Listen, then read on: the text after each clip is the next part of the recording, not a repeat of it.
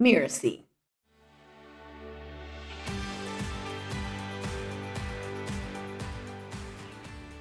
And I do think that in corporations and in environments, sometimes people are not always shining their brightest light, they're hiding their light. I'm Sharon Richmond, and this is To Lead Is Human. For more than 30 years, I've run a business called Leading Large. I help C level executives expand their impact, clarify priorities, engage their organizations, and build cultures of accountability and respect. In this podcast, we help you envision how to supercharge your leadership by introducing you to leaders who lead with intention. I talk with top business leaders who exemplify the principles of leading large. They know that the influence they have as a leader comes with an equal measure of responsibility. These leaders not only deliver stellar value to their customers, clients, and stakeholders, they put priority on building organizations that provide purpose, meaning, and a healthy environment for their employees we have the chance to learn from the challenges and successes they've experienced on their human journey. My guest today is Marisa Murray. Today, Marisa is an author, TEDx speaker, and founder CEO of Leaderley International. Previously, though, Marisa spent more than two decades in business leadership roles, including as a partner with Accenture and as vice president of client delivery at Bell Business Markets. She now leverages her executive experience through her leadership consulting, coaching, and speaking services.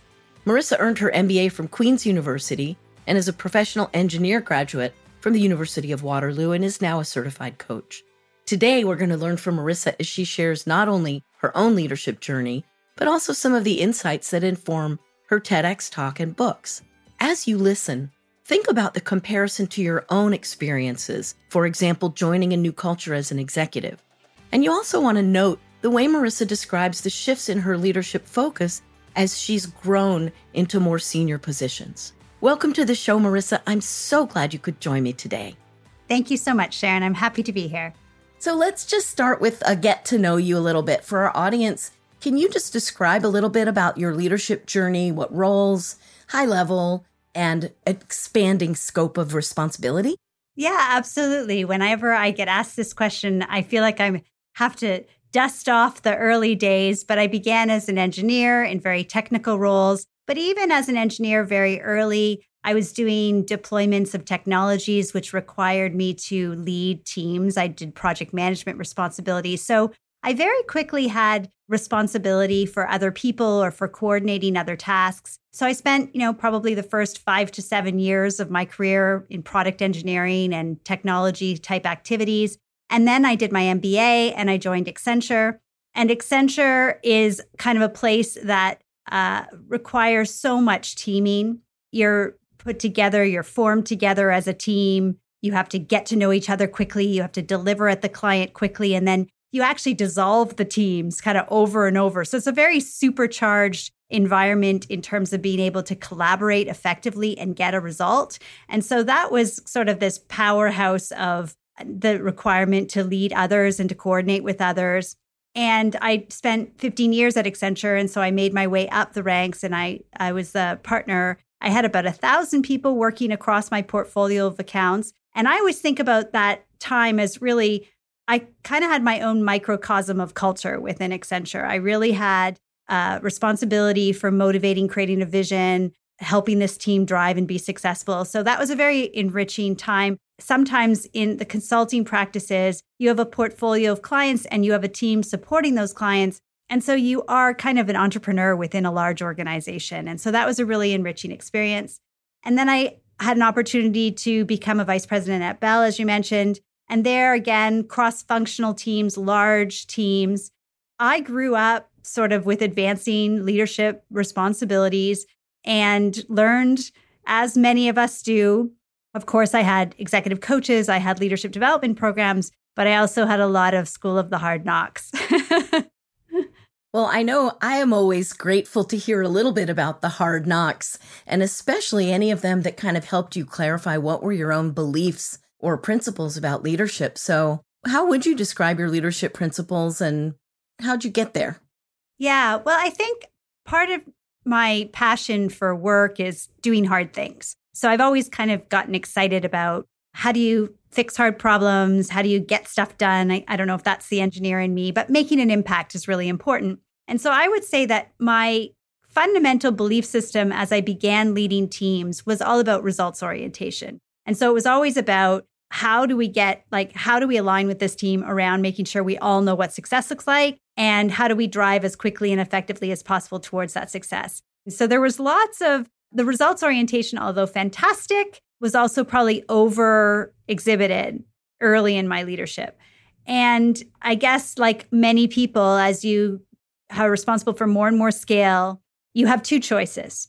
You either can worry about everything and take yourself down because you basically think it's all you, or you can start really thinking about people. And if you are inspiring your people and if you are picking good people and if you are taking care of good people. And really, for me, that was the only way for me to scale and continue to be successful with advancing responsibilities was to change my emphasis from simply trying to get results for my own selfish recognition at one point, right? To mm. collectively figuring out what is everyone's mission and motivators and how do we maximize the collective intelligence of this team and how do we create an environment that allows people to do their best work and so that was a big shift for me i imagine and i know from my own experience working in the world of big consulting that it's largely influence driven because you really have you have direct supervisory responsibility for teams, but you really don't have per se directive authority over anybody. I mean, really in life, we don't have authority over anyone anyway. Everything we do is leading by influence. So, how did you come to understand that? Yeah, well, I agree with you that in any environment, using positional authority is not the best way to get work out, good work out of people. You can get work out of people, but not great work.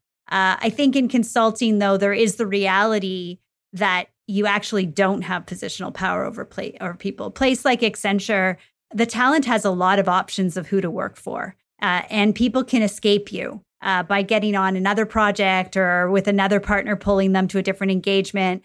And so, what happens to a lot of leaders in that context is you don't always get great feedback about why people leave or what you're doing. I had to learn that everyone has free will, which is, you know, kind of a good thing to know. And if you want access to the best talent, you have to understand what is the incentive, what is the reason for that person, you know, wanting to work for you. Yeah.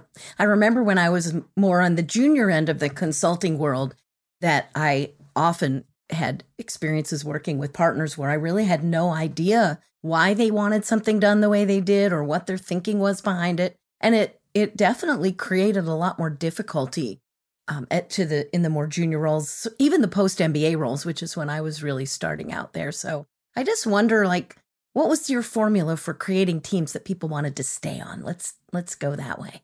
Yeah, I think that to answer a little bit of your question, one of the biggest barriers I think that partners have is they get a lot of client interaction. So they work, they they meet with the C-suite, they're a trusted advisor to the C-suite. I mean, for my clients, I became kind of embedded in many of my uh, the C-suite leaders at my company. So you you end up knowing a lot of things that are in your head and that your team who just flew in for a 3-month engagement, like there's no way they can know these things. And also, say they flew in for a 3-month engagement, you are in a hurry from the get go. One of the things that I learned that I had to do was make sure that rather than that my teams and my leaders had as much client exposure as possible. So a lot of partners shelter them from too much interaction or from certain levels and get a little bit greedy or protective about their relationships. And that was one thing that I did a lot. I tried very hard to expose very junior people to very senior client leadership so that their spidey senses could develop as well. And I kind of learned that myself. I remember on one project, I had not seen the client and I was being asked to do all kinds of you know strategic plans for them and and they kept not inviting me to the client and at one point i said to a partner in kind of a silly way. I was like, Am I too ugly? Like, can I wear it? like, is there something, you know, just to hint that like it would be really helpful if I got some client FaceTime. So that was something, I mean, just making sure that our team really felt like they understood how impactful the work is. that they got FaceTime with senior leadership and that they also had variety, that they weren't doing the exact same thing that they'd done somewhere else. Because most people go into consulting because they want to do something different. Although they'll have an expertise in an area, they don't want to repeat that over and over and over again. So, one of the things you talked about was that sense that we have to jump right in and get right to work. And really, there's this rushed feeling. And I'm wondering, how did you find ways to connect deeply and quickly and still respect the speed requirement?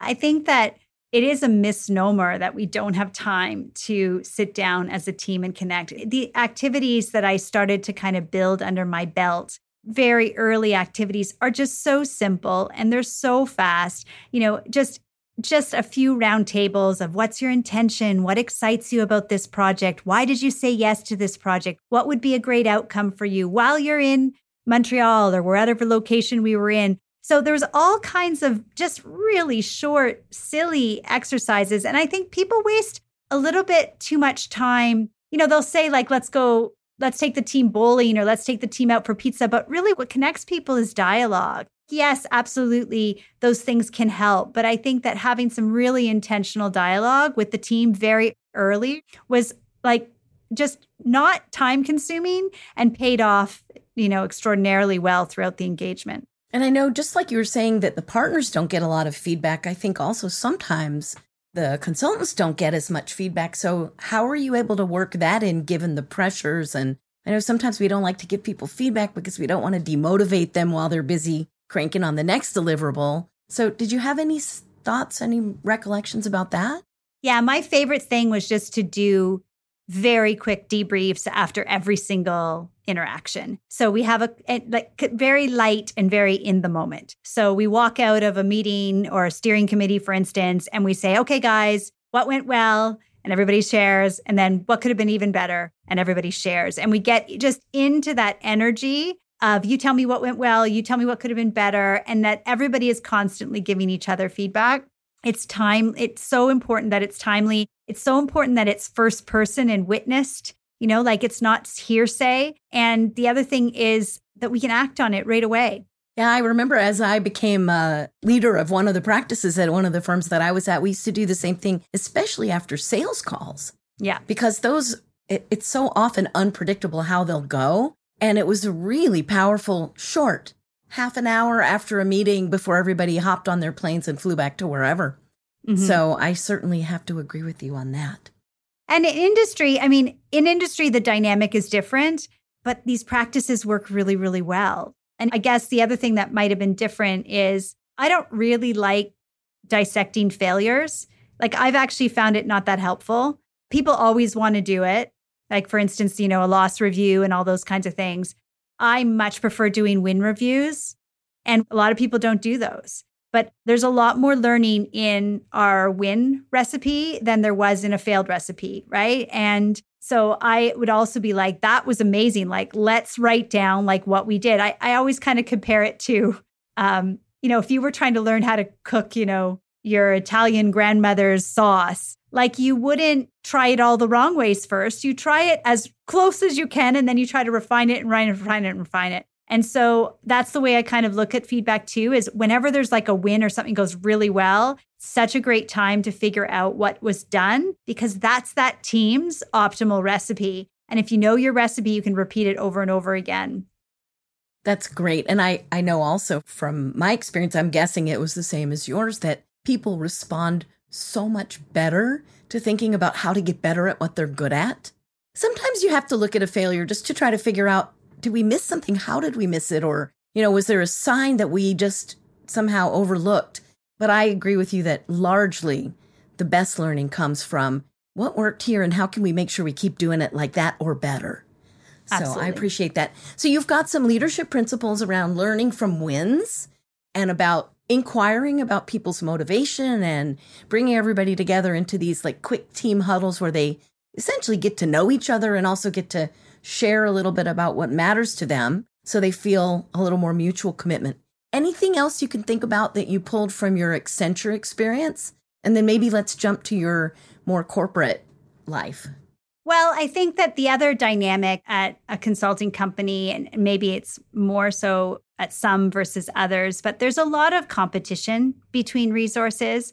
People are constantly evaluated against each other, ranked against each other. And so there is a dynamic where it's co-opetition sometimes. And that's something that I think you have to continuously, I, I had to continuously remind people that when we win as a team, everybody wins. That's great. And I, I imagine that carried over into the corporate environment as well at Bell, right? Mm-hmm.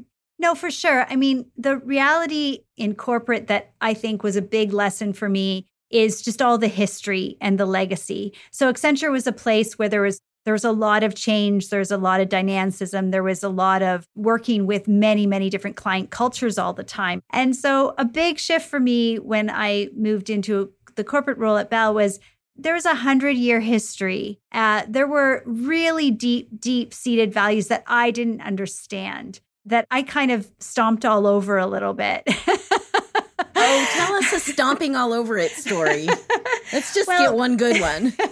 well, one of the things that I, I look back sort of shamefully is, you know, it was an incredible place for operational excellence. So there was a, a real commitment to technology excellence. There was a real commitment to process excellence. There was a real commitment to certifications in all kinds of very specific telecom protocol things.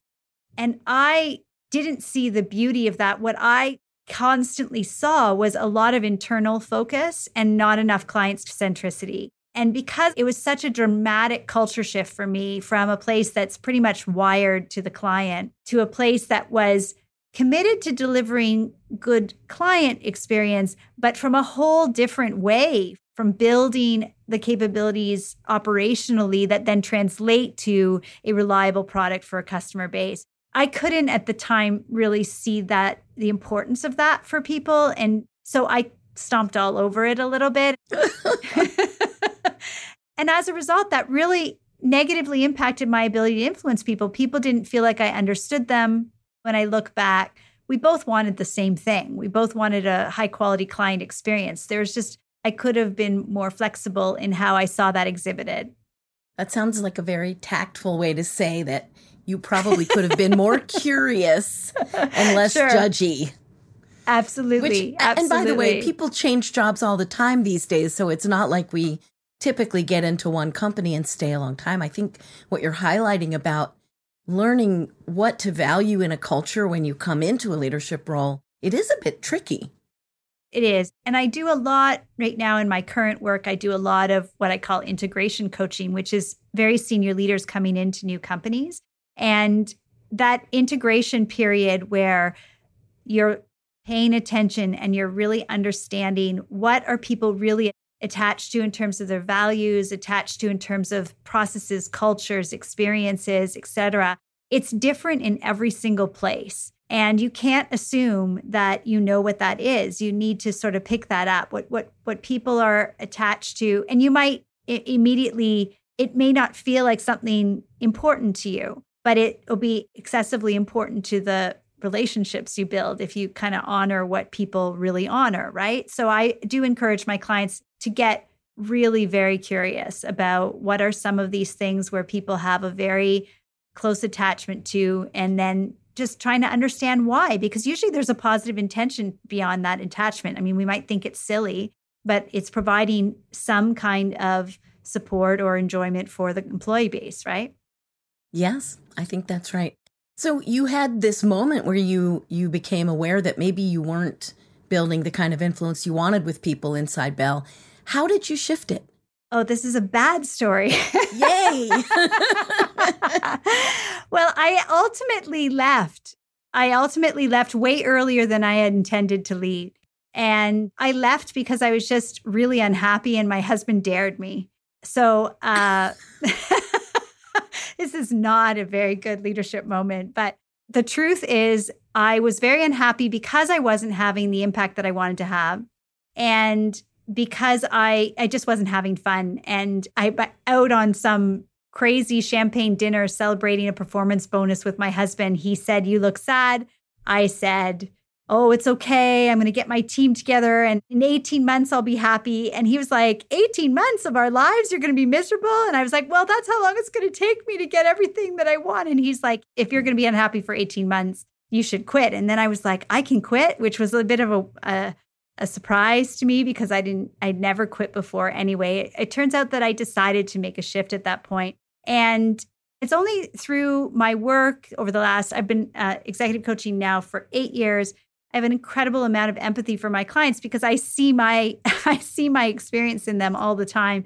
And it's actually really helped me unpack a lot of these suboptimal leadership moments for myself. So if we could let's let's just glean like if we could go back and wave a magic wand, what might you have tried? What would you maybe have done differently or maybe just something that not differently but just something else? Yeah, for sure I would have uh, allowed myself to fall in love with their culture.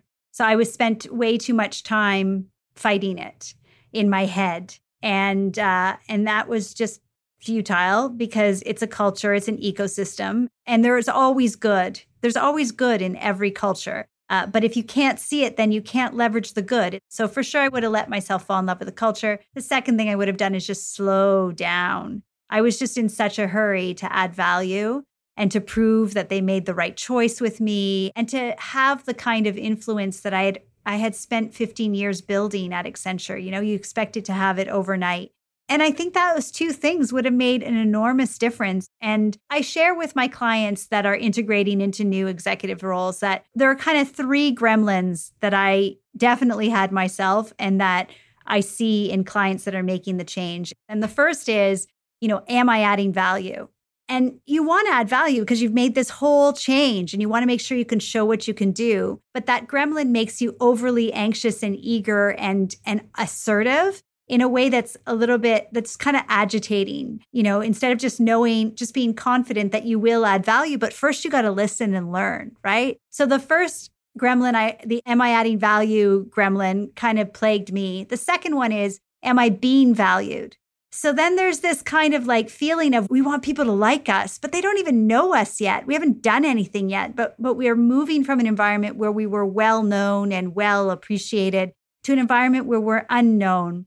And so I do feel like that gremlin's kind of like, do they even value you, me? Like, do they even think I'm smart? Like, there's a little bit of a monster to manage there. And the third gremlin is, did I make the right choice? And that one is so flicky. It's just annoying. it's just like yeah. you think you have it nailed and then it just pops back up or you have a you know it's good days, bad days, good afternoon, bad afternoon. It's so flicky and again that's very agitating. And so what I encourage people to do is just realize these three gremlins are unavoidable. They're going to be in your head. But you want to just make sure you understand which one's kind of talking and driving your behavior in that moment and try to settle them down because they're not helpful. Yeah, that is so so true. I I mean, I think we've had a lot of parallel experiences, so I don't need to go back and repeat that. But yeah, that's really smart. Mm-hmm. I just really appreciate what you were saying about falling in love with the culture and and I know coming from mm. one environment and going to a different one, you think you know what you're getting into, but you kind of don't really ever know what you're getting into. Well, one of the other aspects of the culture is all the interconnectivity of the relationships that you don't know. So people typically a lot of times you're entering an organization at least in my case if you're entering an organization where people have had long tenure so people are you know in the 10 15 20 year period the connections within the organization uh, are like a spider web right in terms of who's worked with who and who knows who and who influences who so there's like there's the org chart and then there's like the histogram the or whatever it effect. is of that's past, right. Yes of past working relationships. And that makes it really easy for people to run around you if they're not in alignment with you.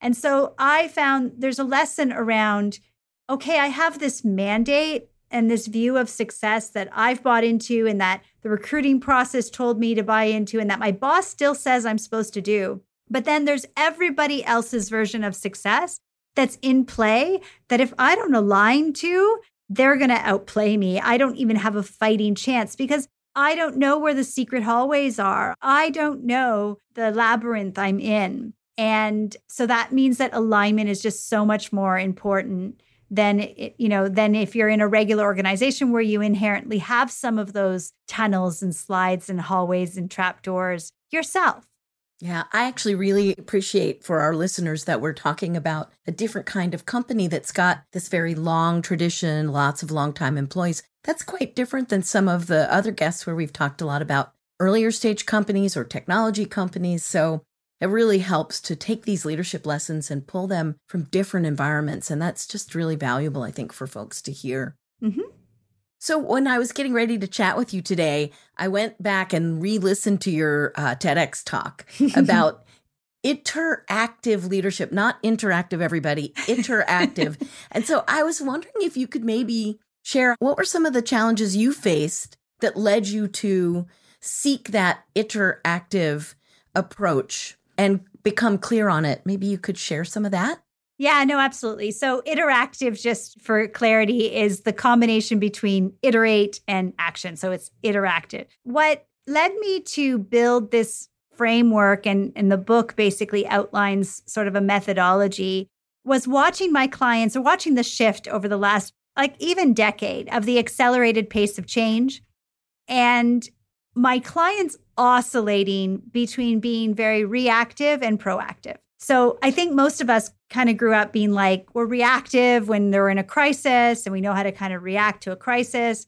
And during the pandemic, for instance, everyone became very reactive, right, to what was going on. But we really want to be proactive as good leaders. We want to have plans and we want to make things happen for us. We don't want to have things happen to us. We want to make things happen to us. And so, with these two modalities of being either reactive or proactive, I was really feeling the need for a new kind of a new modality to go into um, as a leader. And that's this whole idea of iteration. And so, what does it mean to be an iteractive leader? It means that you are constantly attuning to the current environment, but in a calm and unstressful way. And I'm iterating every single day to the best of my ability. I'm iterating whatever planning window makes sense in that moment, but in kind of a calm, deliberate way. So I was looking for a modality where we could both have high aspirations around you know an objective we wanted to have but that we were pragmatic about what's this chunk that we're really working on right now. Oh i love that. One of the things that i find myself talking with clients about often i won't say every every week but very often is this idea that as a leader the way you show up it's contagious. And so i offer for them this mantra, which you remind me of calm, capable, and curious. And that helps, at least it helps me drop down into my own center, pause enough when there's new data coming in that I can try to make sense of it, but then move quickly enough with curiosity to figure out is there more or is there anything conflicting or what might happen next or how did we get there so i do uh, i really do resonate with what you're saying about that so I always love to ask folks. The title of the podcast is To Lead Is Human. And I wonder what does that mean to you as a leader? What aspects of your own humanity have you learned to embrace? I love the title of your podcast because when I was naming my company Leaderley, I was obviously thinking a lot about leadership. I mean, Leaderley to me is the biggest compliment you can give somebody, right? I mean, my perspective on to lead is human is very similar to I believe your journey to your best leader is your journey to your best life, your journey to your best human, your journey to your best parent, spouse. It's all about leadership, and our lives are all about leadership. And so I do believe the human experience is about leadership on in terms of leading self and then leading others and then leading change. So I think all of those things are about um, to lead is human.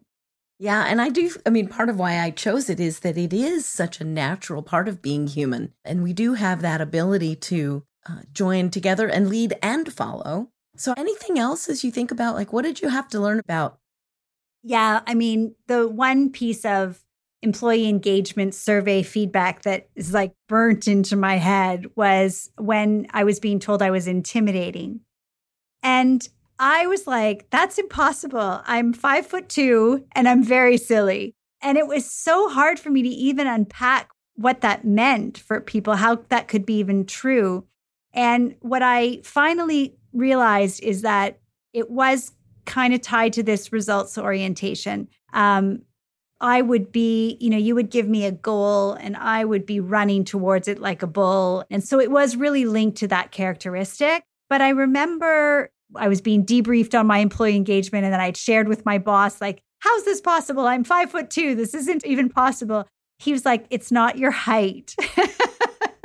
Reflect on what else it is, your intensity or your accountability or your, you know, all those kinds of things. That's why I'm writing my third book, and my third book is about blind spots. And that's why I find blind spots so fascinating because they are often hidden behind your strengths. And so they're just the, you know, they're that kind of overexertion of your strengths. And so for me, that was a real blind spot of, of how could these beautiful characteristics, these beautiful leadership attributes yes. create an experience where I was intimidating to people that I really cared about and wanted to hear their opinions. And it's a great example of overusing a strength becoming a blind spot. What are some of the other kinds of blind spots that you see as typical? So, in the book, I basically cover seven categories. And there's reflection questions that will be in there to help people. But to give you a flavor for what they sound like, some of them are very simple, right? One is just false assumptions. It's just things that you um, believe, but you're acting on missing information or inaccurate information. Another one is we sort of hinted at it earlier is having an unhealthy detachment from things that are sacred to other people that so we talked about that in the context of the culture. But looking for the things that other people are attached to that you're actually unattached to and realizing that it's unhealthy for you to be unattached to the things that are really important to other people. So there's there's another category of reflection. Um, another way to ask that is just like what do what does everyone care about that i think is dumb? And then just sort of reflect on, you know, whether that's a healthy attitude towards things that a lot of people care about. Different views of success is another one, right? So, what does success look like to me? What does success look like to everybody else? And that's a really nice reflection around uh, to help you uncover. The fourth one is outdated core beliefs. So, this is something we've always believed that is no longer relevant. That could be something as simple as I've got to do it all myself, or I've got to be the expert. And now mm-hmm. you're the mm-hmm. leader, and that's no longer, but you're still running that outdated belief. Unconscious habits that drive other people crazy. You know, it's a blind spot because you're dismissing the impact on other people. And the final two are uh, triggers from past pain. So, this is when we've had a problem in the past and now we think that problem is always coming. So, we're always worried about it showing up and we kind of misdiagnose symptoms and then we, you know, it triggers us to behave a certain way. And the final one is what I call mismatch mindsets. And that's really interesting. That's all about like when I'm an individual contributor, what mindset do I need to have? When I'm a team member, a collaborator, what mindset do I have? And when I'm a leader, what mindset do I have? Because our mindsets kind of have to shift at each of these different levels as well. So sometimes we get stuck in a in a mindset and we've moved on to another position. So those are the seven areas. And in the book, which will come out in the fall, um, I will cover case studies from each of them to kind of illuminate them. Oh, that will be a wonderful read. I look forward to it when it does come out. You remind me also, there was a colleague, dear, dear colleague of mine, who used to say, you know, often a leader is fighting the last battle they lost. Yeah. Which, for those of you listening, you know, if you're looking to draw some conclusion for yourself, think about what were the assumptions there? What were the mindsets there? What what did you wish would have happened? And is that still driving you in your current or new place in your new role with your different people and kind of taking a double look at that? Two more things i wanted to ask you before we wrap up. The first is if you were going to give your younger self when you were at the beginning of your leadership career some tips on what you should understand that doesn't seem right to you at that stage what would you say to your younger self? I think one of the things I noticed that I felt was not right is that I wanted everybody to be treated the same. And the same was not the same as everybody being treated fairly. The difference between treating everybody the same and treating everybody fairly, when I was younger, I would get really annoyed by that by that difference. So a leader would be different to one of my peers, for instance, than they were to me. And I would feel that that was an injustice. I think what I would tell my younger self now is that you actually, your job as a leader is to maximize the contribution and talent of each individual. And that actually does require a lot of versatility in the way in which you are collaborating with your people. And it is a balancing act to make sure that that's not favoritism. And I guess I would tell my younger self, like, make sure you're getting what you need to be growing and developing as fast as you can. And don't worry about what other people may or may not need being different than you. Yeah, I think that's a really wise thing to think about at any age.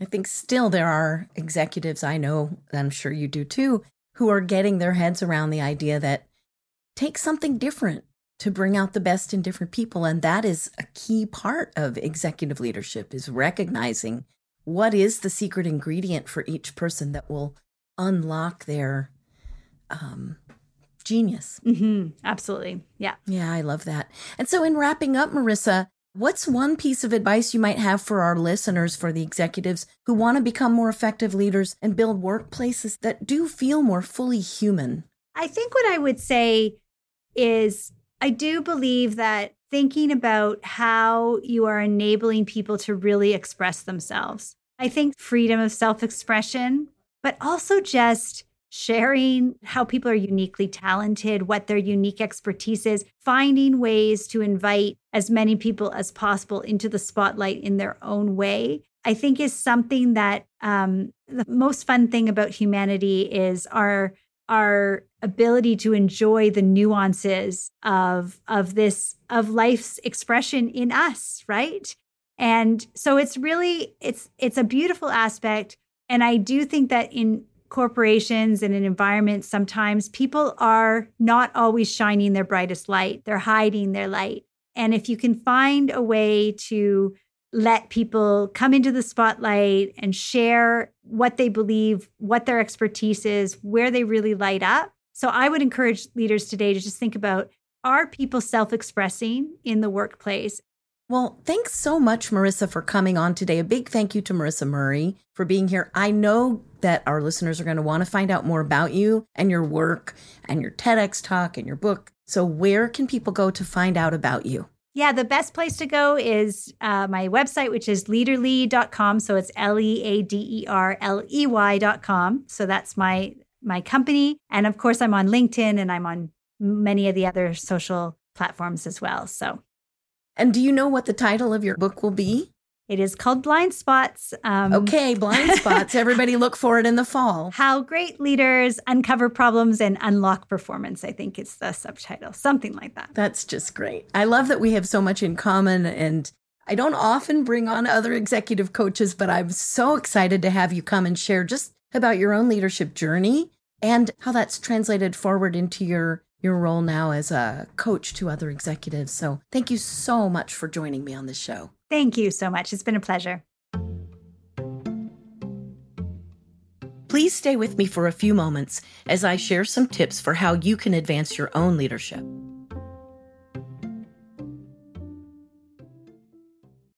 Hi, this is Sharon. I'm popping in just before the takeaways to remind you that as an executive coach, I'm always looking to support new clients. If you or someone you know might be looking for an executive coach, head over to my website, leadinglarge.com, and you can book a complimentary appointment with me. In the first 25 minutes, we'll be able to identify a challenge you're facing and talk about whether I'm the right fit to work with you. I look forward to hearing from you.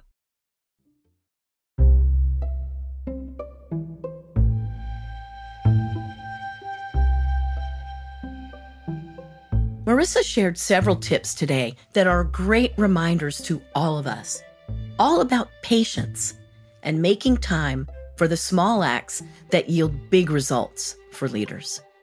Three examples. First, make time to go slow to go fast.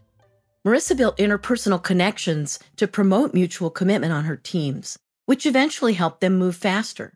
Taking only a few minutes of time, intentional focused conversation, she had her team members share goals and interests, which help boost that team's motivation to have each other's backs throughout their project. Second, learn from wins, not just failures. Making time to diagnose what led to a success increases what we call conscious competence, becoming aware of the things you do that lead to success so you can keep doing them and not just focusing on things that went wrong. And third, when you're entering a new culture or a new organization, fight the urge to rush to prove your value. Instead, take time to understand what's considered precious in that culture and to fall in love with it. Showing you value what is before trying to change things is critical to leading any kind of change. Now, here's your coaching tip for the week set a goal to slow down when your own sense of urgency starts taking over. Take five or 10 minutes to sit quietly, think about what's happening, and get past your first few thoughts. Then write down what you think should be done. It's important that you write it down. It will help you access your critical thinking, gain clarity, and become more intentional about what next steps to take, rather than just letting yourself act from your gut unchecked.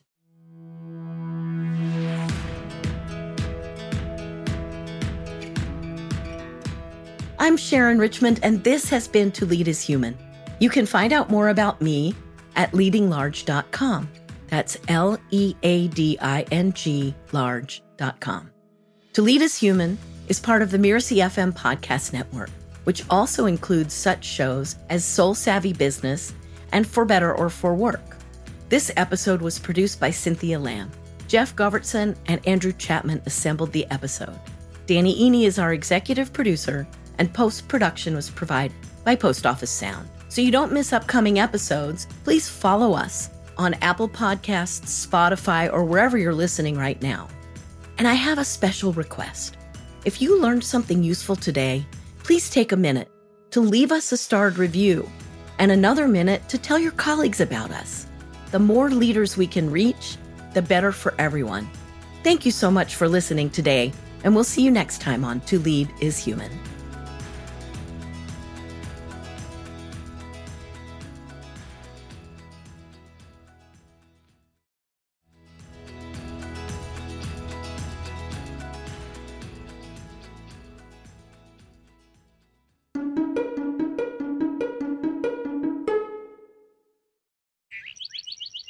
Mirasee. I'm Molly Mahoney. I'm Danny Iny. I'm Virginia Muskies. I'm Melinda Cohen. I'm Dave Lacani. I'm Michael Port, and you're listening to Making, Making it. it. You would think that when you hit the New York Times list or the Wall Street Journal bestseller list, you would feel like you made it. For me, it never has. I think making it can mean whatever you want it to mean for you. Making it is about having time to spend as I want to spend it. Making it really is about being free to live according to your own genuine values and priorities. It's about acceptance. Not only like making money, but make a difference, make a contribution. contribution. Like feeling like I'm making a difference to someone. And I don't think making it is a one and done. I think it's an ebb and flow spiral type of pattern. Making it to me really means being able to bring your whole self to the table. It's really a choice that you make every day. Because the truth is that you do not really know what you're doing until you get started doing it. I'd say that the first seven, maybe eight years was like pushing a boulder up the hill. If there's anything that I could say to my younger self, I would say, really, like for real, for real, trust I would tell myself no shortcuts. No shortcuts. The path is always in front of you, even if it's not clear. The key is to keep moving forward. Everything requires work and effort, no matter how much you love it. You've got to find something that you love, something that you enjoy, so that your work is not a labor, it's not a chore. Don't compare yourself to others. But recognize that if you see someone else doing something that is of interest to you, you can do it also. I had this sensation of, I kind of felt like the walls were shaking, and I just felt like, that's what I've been doing all this time. That's who I am. In that moment, I knew who they were, I knew the burdens and distractions, and I knew full potential. And then I ended up ultimately in the Ultimate Frisbee Hall of Fame as a Johnny Appleseed for taking the sport out to the world. And so I just said to myself, you have to give this a try. If you don't give it a try, you'll spend the rest of your life wondering if you could have done it. The water is always changing, and your comfort with that doesn't come from knowing that there is no uncertainty coming. It comes from trusting in your competence to handle that. I like to say, don't emulate, elevate. That's how you're going to make it. Making It is a weekly podcast brought to you by our team at Mirasee. New episodes are available on Spotify, Apple Music, and most anywhere else podcasts are found.